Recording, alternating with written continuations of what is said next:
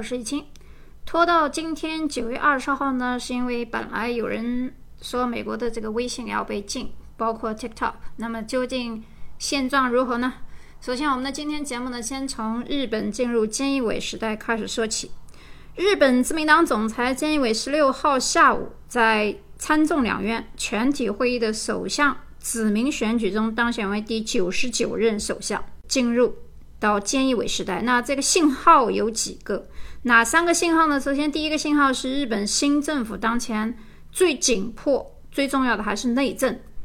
但是呢菅义伟也比较老实比较实诚了，就是他表态呢强调绝对不能像欧美那样透露出许多很多对外的外交的信息，但这一点呢其实也表明了他刚上任不久对于外交的一些生疏性。信号之二呢是在对华的外交上他展示出务实的一个态度。首先他谈到日美同盟，表示呢这是基础，当然这个是常态，日美同盟呃，不管是谁上台都不会变啊，不提反而就不对了。那接着呢他又表示中俄的构架稳定的关系呢，什么是稳定？不外乎寻求共识嘛，不发生剧烈的碰撞。实际上在安倍执政后期，中日关系已经走出低谷了，如果不是今年形势非常的话，实际上中日关系应该更上一层楼。但是日本今年的挑战比较多， COVID 十九 的形势没有特别好转，然后经济大幅的下滑，包括奥运会也没有办成功，然后与俄罗斯有领土的争端，包括前段时间与韩国的吵到翻脸，呃，也有与川普政府的一些不同程度的别扭啊，呃，实际也是他有个务实的这么一个态度。第三个信号呢是他要看美国的脸色，也会注意与中国保持距离。一点呢菅义伟还是提出所谓的自由开放的印太战略，就是 F O I P 了，这是安倍二零一六年提出来的外交战略，核心主要是包括对日印度的重视，包括加大对非洲的投资。实际上呢在追随美国的一个亚洲亚洲外交方面呢，日本并没有回避说刻意注意周边的一些关系，包括跟对华的博弈当中要寻找一些筹码。考虑到现在日本呢还是需要看美国的脸色行事的，所以在中美摩擦的大背景之下，哪一怕知道中日合作有利，日本呢应该也会与中国保持一定的距离。国家的利益菅义伟也肯定会反对刺激中国与遏制中国，有些事情呢就是可以大声说但未必做啊，外交上都是如此，有些事情可以悄悄做但未必要去说。但我认为呢既利应急天下利，求存应求世界存。那未来的国际竞争呢不仅仅是国与国之间的一个竞争，更是地区与地区之间的竞争。那前几日日本政府补贴外来留学生每人大概是十万日元，大概约等于人民币六千七百块钱，那么各个企业和个人呢也有补贴，说明上台以后还是要融汇一下对外国人包括本土人的一个拉拢关系。那欧盟呃，东盟这一块的关系呢，我觉得日本完全可以跟中日韩携手前进，但这一点上其实中日韩整体国家的利益呢，他们如果统一来进行进一步协作的话呢，实际上应该超过一百个诺贝尔和平奖。那所以我们谈到诺贝尔和平奖的时候，大家可能就会知道川普前段时间提名的事情，但说到这和平奖，其实从奥巴马时代就已经没有和平奖了。为什么这个地方有给一个大大的讽刺呢？因为奥巴马说他有什么成就吧，不就是上了个台吗？不就是因为他是黑的吗？奥巴马上台就任总统之后就给了他一个和平奖，本来我们是以为给了他这个和平奖肯定他是要做点啥，对吧？但是呢时间啊，二零零八年十一月四号当选美国总统，二零零九年十月九号就获得了诺贝尔和平奖，二零一二年击败共和党候选人连任美国总统，二零一七年一月二十号正式卸任。这期间两场战争都跟他没有都有关系，第一场是阿富汗战争，二零零一年一直到二零一四年才结束，伊拉克战争二零零三年到二零零一年。所以说这个奥巴马任间不仅仅没有解决中东问题，而且还促进了很多战争，这两场战争都发生于他的任内，中东局势也有退让，并没有好转。所以说从这个平庸的奥巴马开始，甚至于最差的美国总统来讲，获得诺贝尔和平奖，老川有什么资格说他不能够？实际老川肯定比他要强很多，因为大家也知道在前段时间中东签订的一个非常重要的协定，而这个协定可以说是中东的一个亮点，加上之前我们讲过奥巴马得这个和平奖就是很突然，也是很匪夷所思的事情。就是是经济上其实奥巴马毫无建树，经济上他是借了克林顿的光，医疗搞得医疗搞得一塌糊涂，就是让中产多交税嘛，养懒鬼呗。好歹川普任期内没有发动过任何一个战争，试问哪一个美国总统不喜欢打仗？那因为为什么要打仗呢？因为可以贪污受贿啊，可以赚军火费啊。那为何川普和美国军方上层关系这么差？就是因为川普不好战啊，这么一个老实人被军方的几个高级将领围堵，因为川普挡住了他们发财的生财之路嘛。所以这个比较可怜这个狮子头啊，元帅将军啊，他又不上战场，死的反正是士兵。所以从这个角度来讲，狮子头还是比较挺真诚的一个人，因为考虑到他本来也是可以凭自己的能力发家致富，所以输得起也见过富贵，不像某些总统啊，出身比较贫穷贱啊，所以整天就想他如何捞钱。那以色列和阿联酋包括巴林达成这个和平协议呢，我们看一下这个协议如何搅动了中东格局的五大看点。呃，这也应该算是川普任内的一个建设吧。所以他被和平奖提名以后，我倒觉得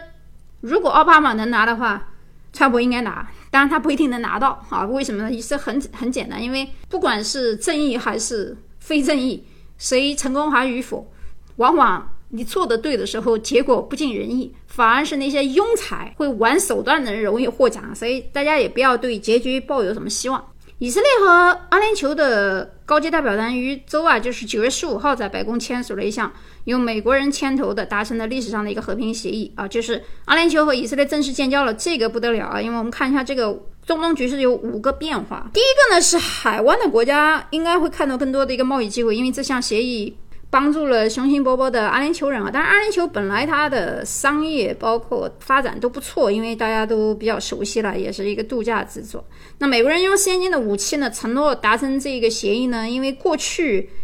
我们注意阿联酋不是说没有钱啊，就是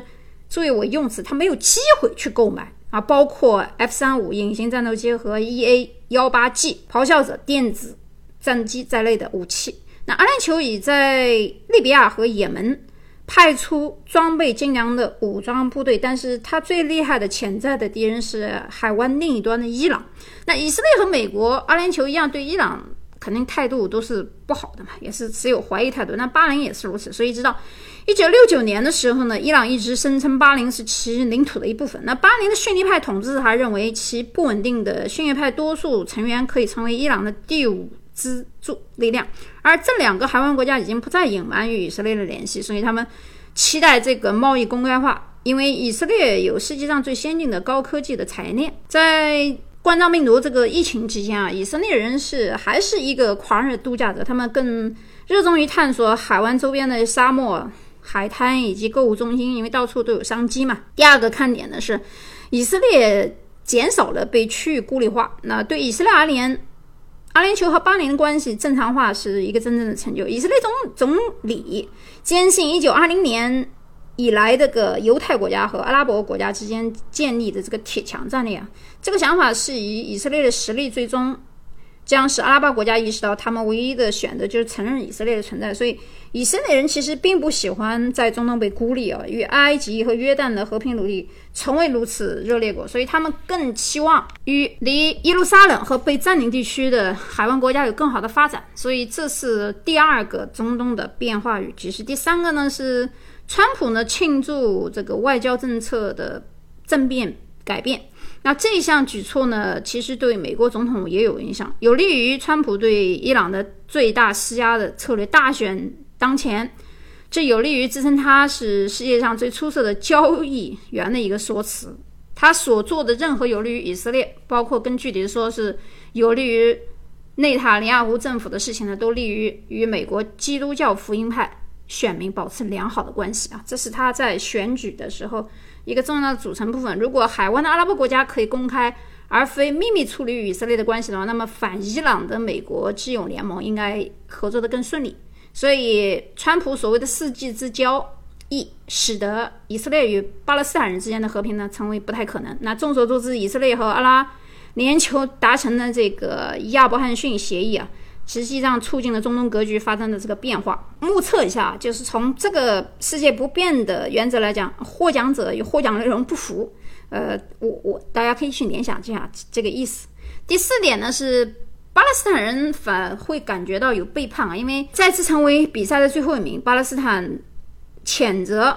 亚伯逊汉协议的背叛。那新协议打破了阿波罗长期以来的一个共识，基于以色列建交的代价是承认巴勒斯坦的独立。那现在呢，以色列正在巩固与阿拉伯国家的新公共关系，而巴勒斯坦在东耶路撒冷和西岸和相当于加沙一带呢，露天监狱大小的区域呢，仍被占领着。那阿联酋实际上统治者说过，他为这项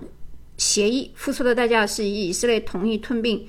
西岸大部分地区，至少由于目前国际压力下的这个想法。那么很多人觉得这个巴勒斯坦也好，中东的故事呢，跟我们中国没有什么关系，但实际上我们注意第五点，就是伊朗有新的这个战略的麻烦，因为咱们的关系和伊朗还是不错的，因为这项协议其实遭到了伊朗领导人的严厉的谴责啊，因为他们不仅仅不承认当时的亚伯罕逊协议的存在，而且川普的新的制裁已经引发了伊朗真正的经济的痛苦。以色列本土的空军基地其实距离伊朗蛮远的，但是阿拉伯阿联酋的空军基地就在海湾水域对面，如果重新谈对伊朗核基地发动空袭的话，这是非常重要的。所以以色列、美国、巴林和阿联酋有一对新的选择，伊朗发现他们的机动空间已经在减少。所以我们过去几集分别讨论了北约、欧盟，包括英国退欧、呃、德法老大地位的变化，以及欧盟其他国家的这个团结性。其实其实呢，就是说明欧盟国家目前是利好关键。那么当大家在选择买哪一个国家的护照的时候，要从目前的国际形势去分析，为什么要买这些国家，为什么要办这些国家，为什么办这些国家有什么好处，为什么他们可以免签美国，这就是我们在聊政治的这个原因，和为什么有最后国待遇和每个国家国与国之间的不同。所以很多人在问我说，哎，我为什么现在流行这个岛那个岛，这个国家那个国家都在推这个推那个。我说你首先你要想一下，他推这个肯定是这个东西最赚钱了，但是问题它不一定是你所需要的。所以你们在买买护照的时候要想，你究竟是要避税，避税的话就是买一些岛国的就行了，但是岛国跟美国没有毛线关系啊。所以你要想买跟美国有关系的呢，无非是马绍尔或者是斯洛文尼亚或者是土耳其和爱尔兰这几个国家，因为他们一是有意图，第二像马绍尔和斯洛文尼亚是免签美国的，可以在美国待很多年，甚至于拿绿卡都很简单的事情。那么你要想去避税，你去买那些什么小岛圣基茨啊，什么瓦鲁阿图等等，什么乌七八糟。你要特别有钱，你要去塞浦路斯，就这个逻辑关系你要搞清楚，不是说他推给你什么你要买什么，你一定要想你要什么，你不要什么，好吧？那现在有的人说，那我买了这些护照以后是不是可以变成国际生？如果你是全家要移民的话，肯定是首选美国、加拿大等等，其次欧洲国家，因为发达国家嘛，你要了工作还要学习，对吧？还要工作还要环境，那为什么要选美国或者欧洲或者其他一些国家？我刚才已经解释了，你一定要分析这些国家与美国的关系。如果他跟美国关系好，那肯定就是美国让他进来容易喽。你现在不是有 B B E 签证、F 一 签证都拿不到吗？或者说你拿了签证你就过不来吗？那如果你是土耳其护照，或者是爱尔兰，或者马绍尔，或者斯洛文尼亚，肯定就直接走了。那如果你要是国际生的话，有人说国际生，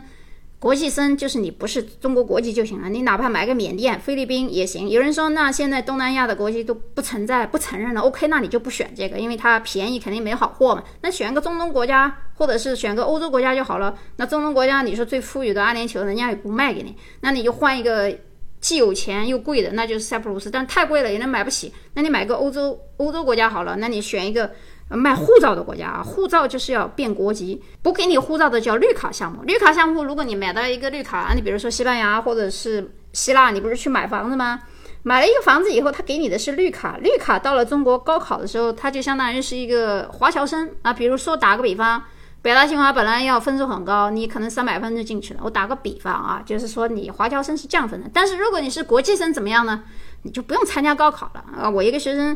买了一个什么岛国的国籍，十八个月之前，就是在高考前的十八个月，他也不一定要去那个岛上去读书，他可以到任何一个世界上的国家读书，只要不在中国。十八个月内你读完了，好吧，就算高二、高三嘛，然后你回中国了，你申请了。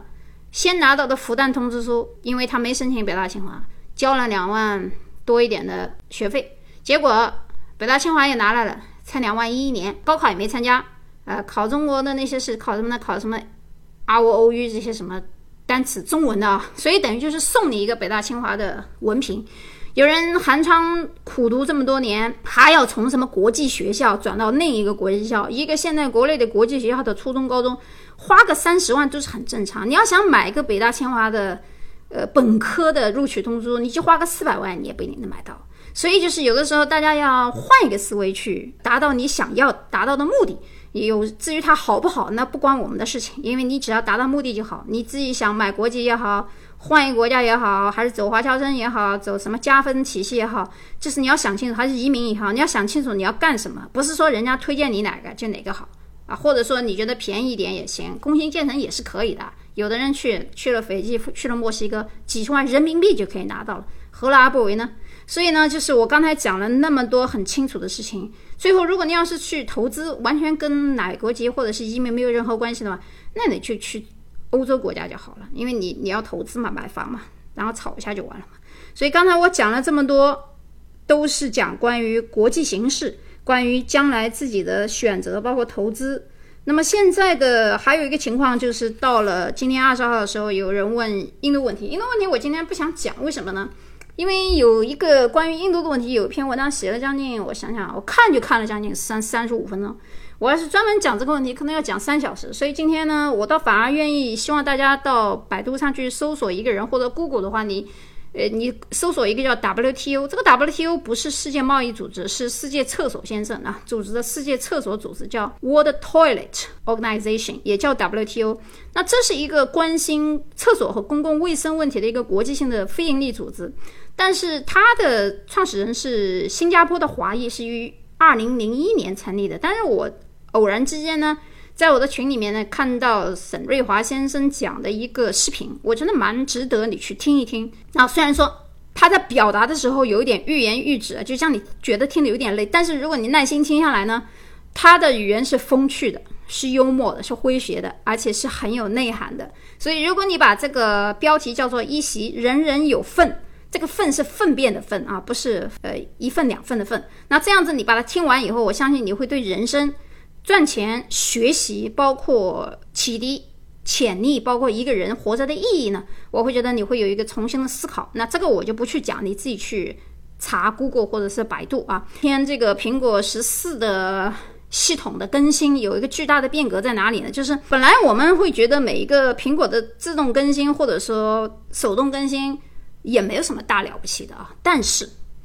但是它是一个点，就是它是在九月二十号这前两天的时间更新的。你会发现这一次的更新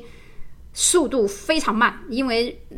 容量大嘛，容量大以后，如果你的手机的 memory 就是内存还不够大的话，或者你里面存东西太多的话，可能还有点卡。但这个卡呢，不是因为它的系统不好，是因为它在同时升级的时候带动了所有很多相关软件的升级，所以你在卡的时候可能它正在升级啊，所以你要有点耐心，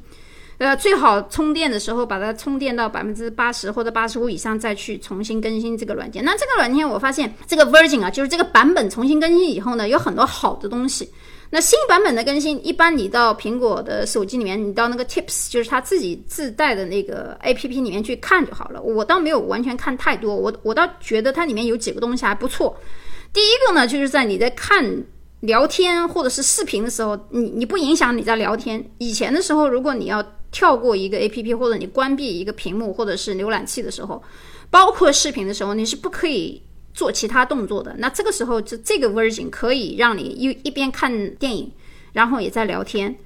呃，甚至于这一个版本里面有一个新添加的翻译软件是太棒了啊，太棒了！因为我我我们群里面有人去测四川话、呃福建话、什么南方话、广东话，翻译的都很溜，太厉害了，就是一种听力的，就是相当于已经实现了完全口译或者是笔译的这么一个软件，自带的啊，你你你下载完你就可以看到了。然后另外就是一些 A P P 的归类啊，日历的一些 Home 键的规划，那个倒不重要。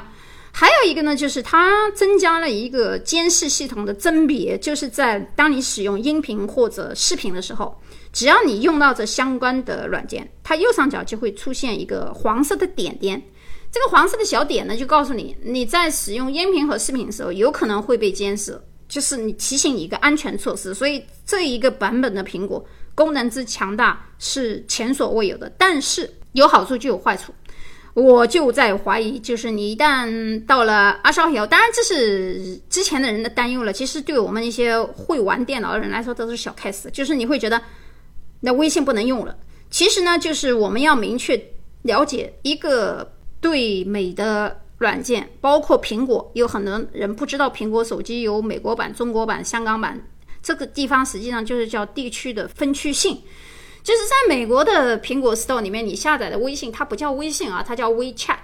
那 WeChat 的话，可能有人说会被禁，就是卸载了，就是将来到二十号以后你就不能查到了。但目前为止我还能看到啊，就我今天我随便找一下 search 一下那个苹果的 I D， 它的 TikTok 也好， WeChat 还在 TikTok 我不关心，因为我不玩这玩意啊，因为这都是年轻人闲着没事跳跳舞啊，唱唱歌啊，呃，搞一些八卦的东西呢，我对这些东西不感兴趣。那微信肯定我会再用，但是微信有人说以后卸载了就没有办法安装了，其实不然啊。我我举个例子，比如说你明年或者说到年底的时候，苹果不是有新的手机要出来吗？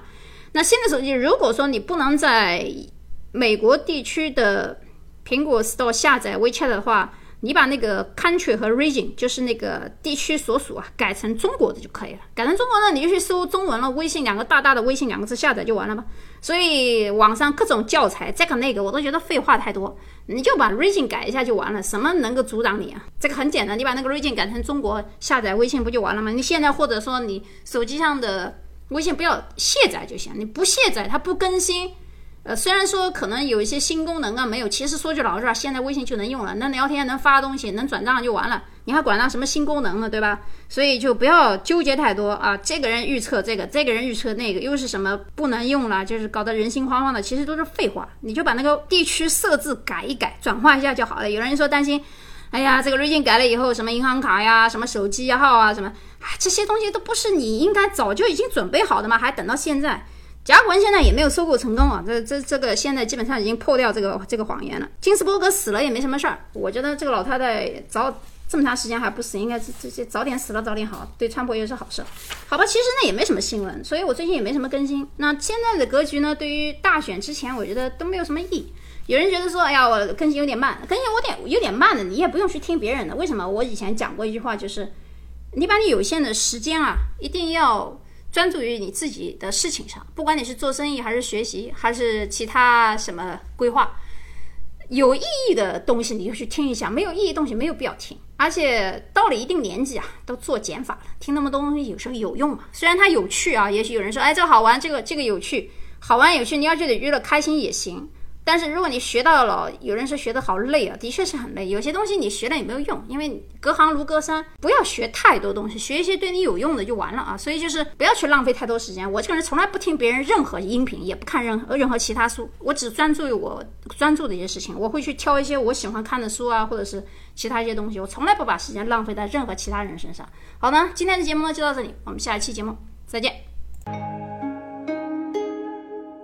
命运在今生写下了伏笔，梦境般与你不期相遇，你留下只在眼角标记，却忘记前世的约定，注定了结局看不穿天际，我们始终难逃脱宿命，隐藏在面具下的表情，你永远不懂得悲喜，找回你眼中失去颜色的风景，陪你看尽繁华如雪，花落土里，解开你心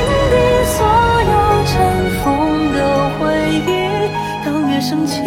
一如潮汐，如梦初醒。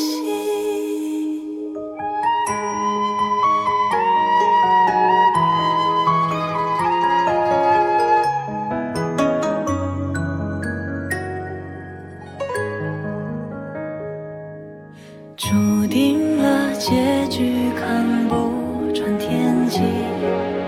我们始终难逃脱宿命，隐藏在面具下的表情，你永远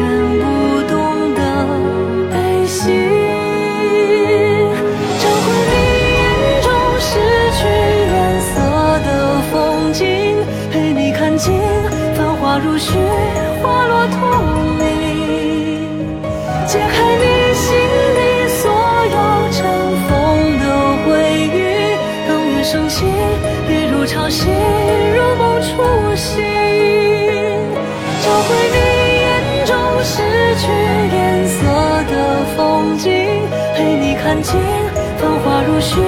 花落同林。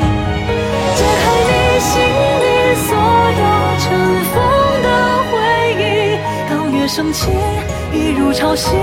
如梦初醒。此情不息，生死不渝。